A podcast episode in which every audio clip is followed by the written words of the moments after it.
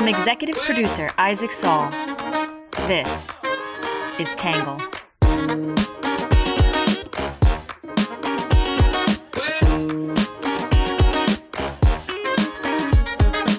Good morning, good afternoon, and good evening, and welcome to the Tangle Podcast, the place where we get views from across the political spectrum, some independent thinking without all that hysterical nonsense you find everywhere else. I'm your host, Isaac Saul, and on today's episode, we're going to be talking about the Respect for Marriage Act, which was just signed by President Biden and is now becoming law. Before we jump in, though, a quick promo. Uh, tomorrow, we are going to be sitting down with Simon Rosenberg, and uh, we're going to have a newsletter transcript of our conversation and a podcast also going out at some point. In our final election day preview on the day of the 2022 midterms, I gave a little space to Rosenberg in a sea of predictions about the red wave and the bad day that was coming for Democrats. Rosenberg, who is a Democratic strategist, was predicting the opposite that Democrats were going to fare better than people thought and have a historically good midterm. I wrote in that final preview that if he ended up being right, he'd be on an island. I would be sure to call him out as someone who got it right, and I would also try and talk to him. Well, he did end up being right. And so on Monday, I sat down with the man who got it right for an hour long conversation about why he saw something so few other people did and what he thinks is coming in 2024. So, tomorrow in our subscribers only Friday edition, we'll be publishing a transcript of our conversation with him. If you want that transcript in your inbox, go to readtangle.com slash membership. We will also try and get a podcast version of the convo up at some point as well. With that out of the way, we'll jump in with our quick hits for the day.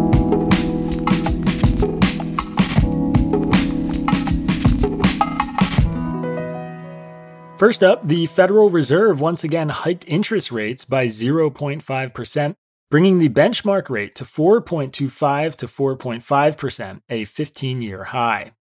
Number two, the family of Grant Wahl, the prominent soccer journalist who died suddenly in Qatar, said an autopsy revealed that he died of a ruptured aorta. Number three, Peru's new government has declared a state of emergency amid nationwide protests in support of ousted President Pedro Castillo. The government is imposing a police state that allows searches of homes and suspends the rights of movement and assembly.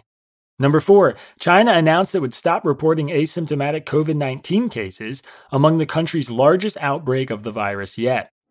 Number five, the US Senate passed a bill banning the use of TikTok on government devices.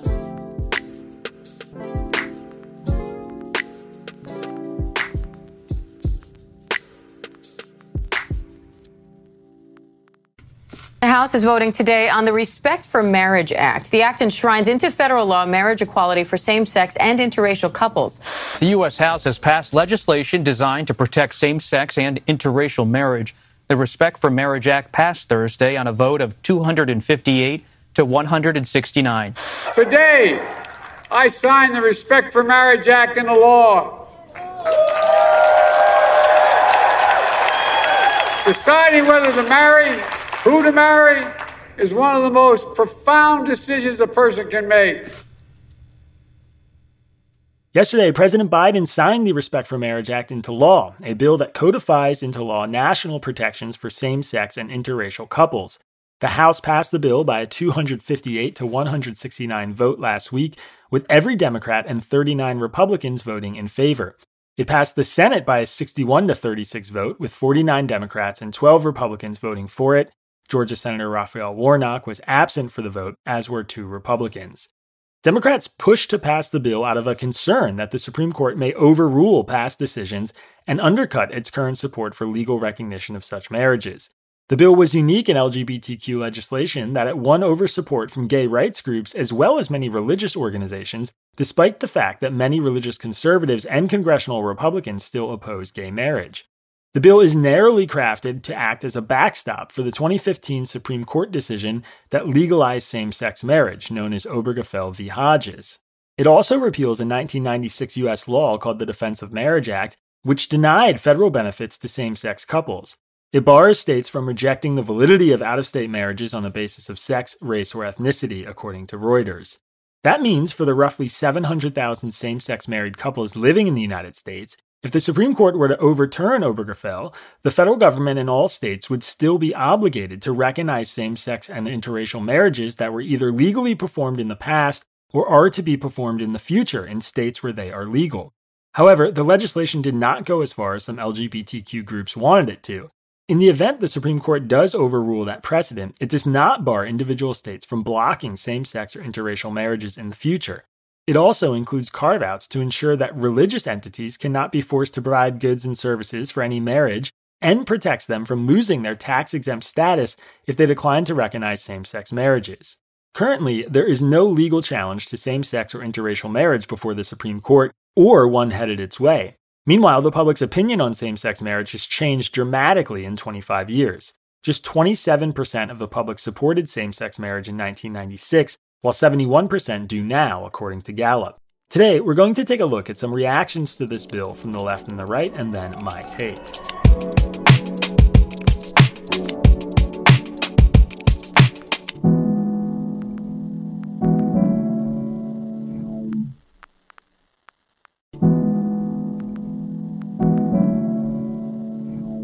First up, we'll start with what the left is saying.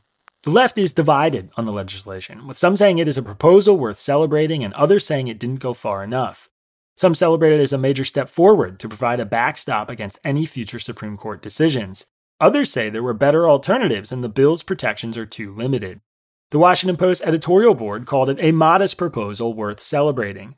The bill is essentially an insurance policy to, as Senator Tammy Baldwin, the Democrat from Wisconsin, put it, assuage the anxieties and fears of same sex and interracial couples after the overturning of Roe v. Wade. Justice Clarence Thomas cultivated these concerns in a concurrence indicating his desire for the Supreme Court to re examine previous rights enshrining rulings, including Obergefell v. Hodges, which today requires all states to issue same sex marriage licenses, the board wrote.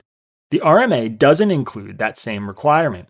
This means that if the justice gets his wish, the 35 states that have same sex marriage bans still on the books can begin to deny licenses again. The good news, however, is plentiful. The chances that the Supreme Court would overturn Obergefell seem low, considering the lack of interest shown by other conservatives on the court. And the RMA does ensure that the federal government will recognize same sex marriages no matter what the judiciary decides, the board added. More than that, it mandates that even states with bans recognize marriages made in states without, this is understandably unsatisfying to many couples who rightfully believe they should be allowed to say their vows wherever they choose, rather than have to travel across borders for the official proceeding. But it is far preferable to depriving the couples of those benefits altogether, as happened under the 1996 Defense of Marriage Act, which had remained on the books despite being made unconstitutional by the Supreme Court and which would be formally repealed by the RMA. Also in the Washington Post, Jonathan Capehart took a much more cynical tone, saying, Gee, thanks for this tiny step to protect my same sex marriage. As an out gay man in an interracial same sex marriage, I'm pleased the Senate passed the Respect for Marriage Act, which will protect my five year old union and ensure that bigots can't invalidate my swirl of a marriage. But let's say Thomas gets his wish and Obergefell is overturned, Capehart wrote. What the act does not do is require states to issue marriage licenses in contravention of state law. This is, for now, the province of Obergefell. So, same sex couples living in states where they couldn't legally marry post Obergefell would have to go to another state where it is legal if they wanted to marry. What in the second class citizenship? And don't get me started on the financial burden this would place on couples. The upside guaranteed by this new legislation is that once they return home, their home state would have to recognize their marriage, just as it does that of a heterosexual married couple. Gee, thanks, Capehart said. Look at the religious freedom exemptions enumerated in the RMA. That someone could use their personal beliefs to deny services to me and other LGBTQ Americans and be shielded from legal action is an insult to our dignity. The only sliver of a saving grace is that the act doesn't make new law, but simply reiterates what's already on the books, such as the Religious Freedom Restoration Act. In Open Democracy, Chrissy Stroop said the bill doesn't go far enough. The press's rush to sing the praises of this quote unquote landmark legislation obscures the fact that the new law is a minimal and defensive measure. The Equality Act, which would offer far more robust non discrimination measures to LGBTQ Americans nationwide, has sadly been languishing in Congress for years. The Democratic leadership's reasons for passing the Respect for Marriage Act are undoubtedly correct, Stroop wrote. Given the likelihood that the Supreme Court will overturn Obergefell v. Hodges, the 2015 precedent that established same sex marriage rights in all American states, It was crucial to act preemptively to mitigate the damage, but it would be nice to see Democrats and elite pundits stating frankly that the law does not go far enough. When we look at the bigger picture, we are still left with the distinct possibility of state level discrimination against same sex couples depending on the Supreme Court's actions in the coming years, Stroop said. We are going to need robust, sustained grassroots organizing to put pressure not just on politicians to fight harder for human rights of marginalized groups, but also on politicians in the press to call right wing Christians what they are an unfairly privileged demographic opposed to democracy and human rights that should no longer be coddled by American society.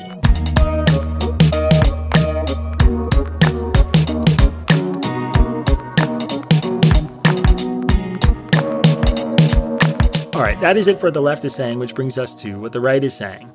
The right is also divided, with some saying the bill degrades the meaning of marriage and others arguing it could advance religious liberty. Some argue redefining marriage to include same sex couples undermines the traditional definition of the institution. Others say this could advance freedom for both sides. Before its passage, National Review's editors called on Republicans to vote no. Marriage is no longer a means of harnessing the brute facts of biology into the service of children. It is purely a means to the end of married parties' happiness. It means whatever they want it to mean, the editor said. Permanent if you wish, exclusive if you like, between people of the opposite sex if you prefer. The older view of marriage was wiser. The original definition was based on the biological reality of sexual complementarity, one man and one woman that works to advance a societal ideal, that husbands and wives gratefully receive the children their unions beget, and that all family members take seriously their obligations to one another. When this works well, societies flourish. When it doesn't, they suffer. Our marriage culture is ailing, with children routinely born out of wedlock, high levels of household instability, and falling rates of marriage and childbirth. Same sex marriage, which was not long ago advertised as a cure for the weaknesses of modern marriage, remember the conservative case for same sex marriage, has, at minimum, failed to arrest these trends, they wrote. At worst, it has further clouded our culture's understanding of what marriage is. To prefer the old definition is not to disregard same sex partners whose love, loyalty, and friendship are deep and enduring, but their interests could have been accommodated without redefining marriage, and in principle still could be. In Deseret, Hal Boyd said the bill could be used as a vehicle for protecting religious freedom. This act does not curtail the religious freedoms already provided under the Constitution and federal law. This may seem like a yawn, but in fact, it's important for reaffirming the religious freedom protections applicable under the Religious Freedom Restoration Act namely, that government shall not substantially burden a person's exercise of religion, even if the burden results from a rule of general applicability. If a church or religious school refuses to hold a same sex wedding or related celebration, there's no cause of action, meaning no one can sue, Boyd said. Churches or religious schools would not be required to perform or house or cater same sex weddings. End of story. Some have asked whether this language could cover someone like Jack Phillips, the cake baker from Colorado, who refused to bake a cake for a gay wedding, Boyd said. It doesn't apply to non state actors such as Phillips, and the reality is that Phillips won his own Supreme Court case.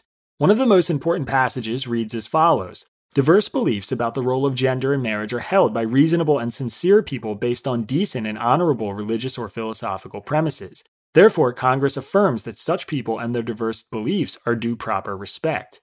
Codifying these words into federal law matters for a simple reason. They reject the notion that believers in traditional marriages and their religious practices are based on bad, dishonorable motives.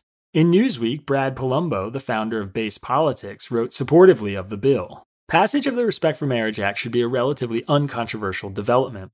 After all, even a majority of Republicans now support gay marriage. Yet, in some corners of the political right, critics are still digging their heels in and viciously opposing the bill, pushing alarmist arguments about how it supposedly endangers religious liberty. These arguments are utterly unfounded in reality, he wrote. GOP Senators Thom Tillis and Rob Portman drafted amendments that explicitly ensure that the bill does not do anything to diminish or repeal any of the current federal protections for religious freedom, like the Religious Freedom Restoration Act.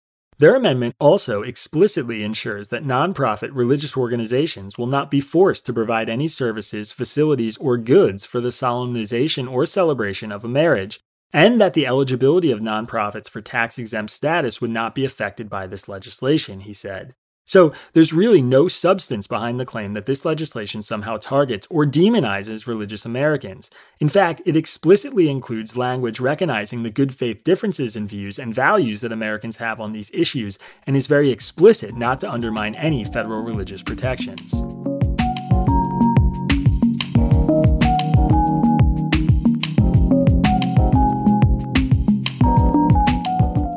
Right, that is it for the left and the right are saying, which brings us to my take.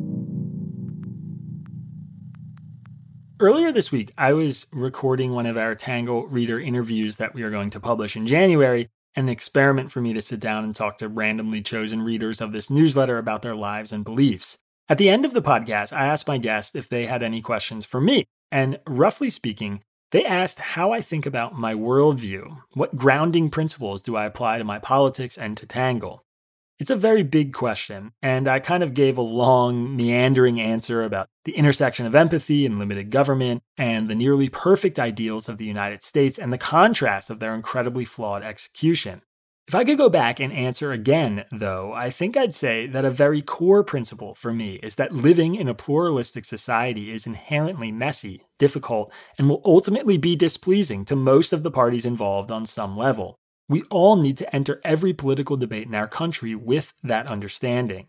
At the same time, though, striving to make that pluralistic society functional, to coexist with respect and empathy and an abundance of opportunity, all in a way that allows basic freedoms to thrive, that is a beautiful and high minded ideal worth fighting for. It would be easier, of course, to live in a country where everyone was a devout Christian or everyone was unmoored from faith. It would also be a lot more boring and a lot less special.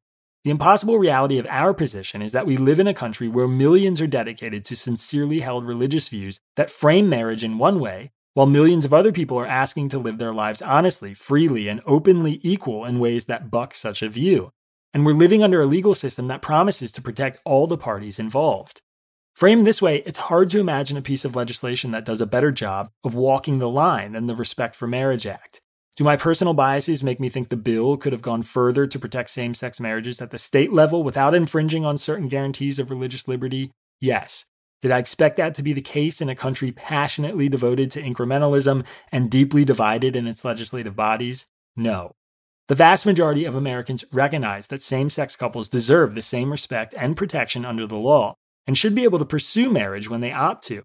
Thanks to this widely held public opinion, the Supreme Court's rulings, and our Constitution, that is the current state of affairs.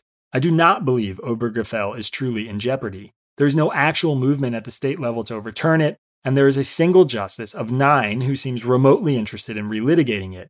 This is good, and I hope it stays this way. For now, the Respect for Marriage Act offers an important piece of security to same sex couples across the country while also restating several important truths.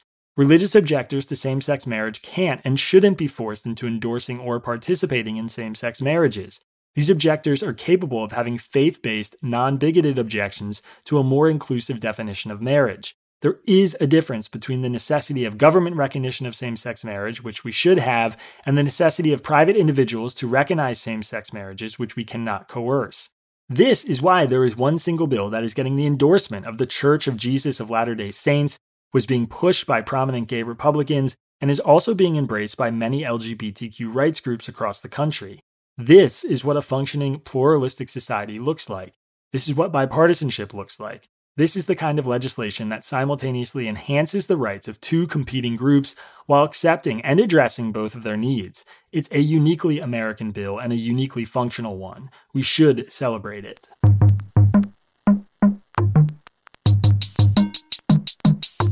All right, that is it for my take, which brings us to your questions answered. This one is from Mike in Meredith, New Hampshire. Mike said, What are your thoughts about the Congress recently passing a law that basically says people in the military do not necessarily have to get the COVID 19 shot? There also seems to be a provision in the works about reinstating the 8,000 plus members who were released for noncompliance of the lawful order and a suggestion that they should get their full back pay.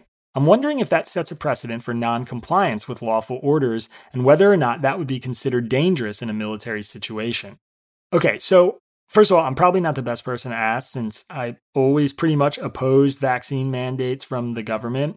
I think private companies have the right to institute such mandates, and certainly had cause to in the beginning of the pandemic. I do not think such mandates should come from the federal government. That makes this case particularly interesting since it's the government making a decision about its own employees, members of the military. Given vaccine rates and the number of people who have had COVID already, and the immunity we know having the virus provides, I really don't think a military mandate is necessary anymore, if it ever was. There is an argument, of course, that if military members are testing positive for COVID, it impacts their preparedness, which is true. But it's also true that being vaccinated doesn't prevent you from getting the virus. It mostly improves your health outcomes and reduces severity of symptoms. It's also important to contextualize the stakes here. This bill wasn't a narrow vaccine mandate legislation. It included the entire military budget, new rules about reporting sexual assault cases, and funding for defense of Taiwan and Ukraine. Democrats had a decision to make about whether to allow the mandate to be rescinded or to watch the entire bill get tanked. I think they chose correctly. As for precedent, I'm not sure it really changes much. Military members who objected to the mandate and refused to get vaccinated are not coming out ahead here. They suffered by losing their jobs and pay for the last year or two. If the government remedies that, it will of course be some consolation for them, but I don't think the lesson coming out of this ordeal is that rejecting lawful orders is somehow more permissible.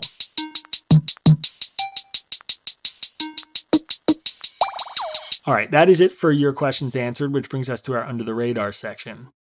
Officials with the Metropolitan Water District of Southern California have declared a regional drought emergency for the entire southern portion of the state, asking water agencies to immediately reduce their use of imported supplies. The announcement comes eight months after officials declared a similar emergency for 7 million people dependent on supplies from the State Water Project, which sends water from Northern California. This emergency is tied to the lack of water in the Colorado River, which brings in much of the out of state supply. Conditions on the Colorado River are growing increasingly dire, MWD chairwoman Gloria Gray said in a statement. We simply cannot continue turning to that source to make up the difference in our limited state supplies. In addition, three years of California drought are drawing down our local storage. The Los Angeles Times has the story, and there's a link to it in today's episode description.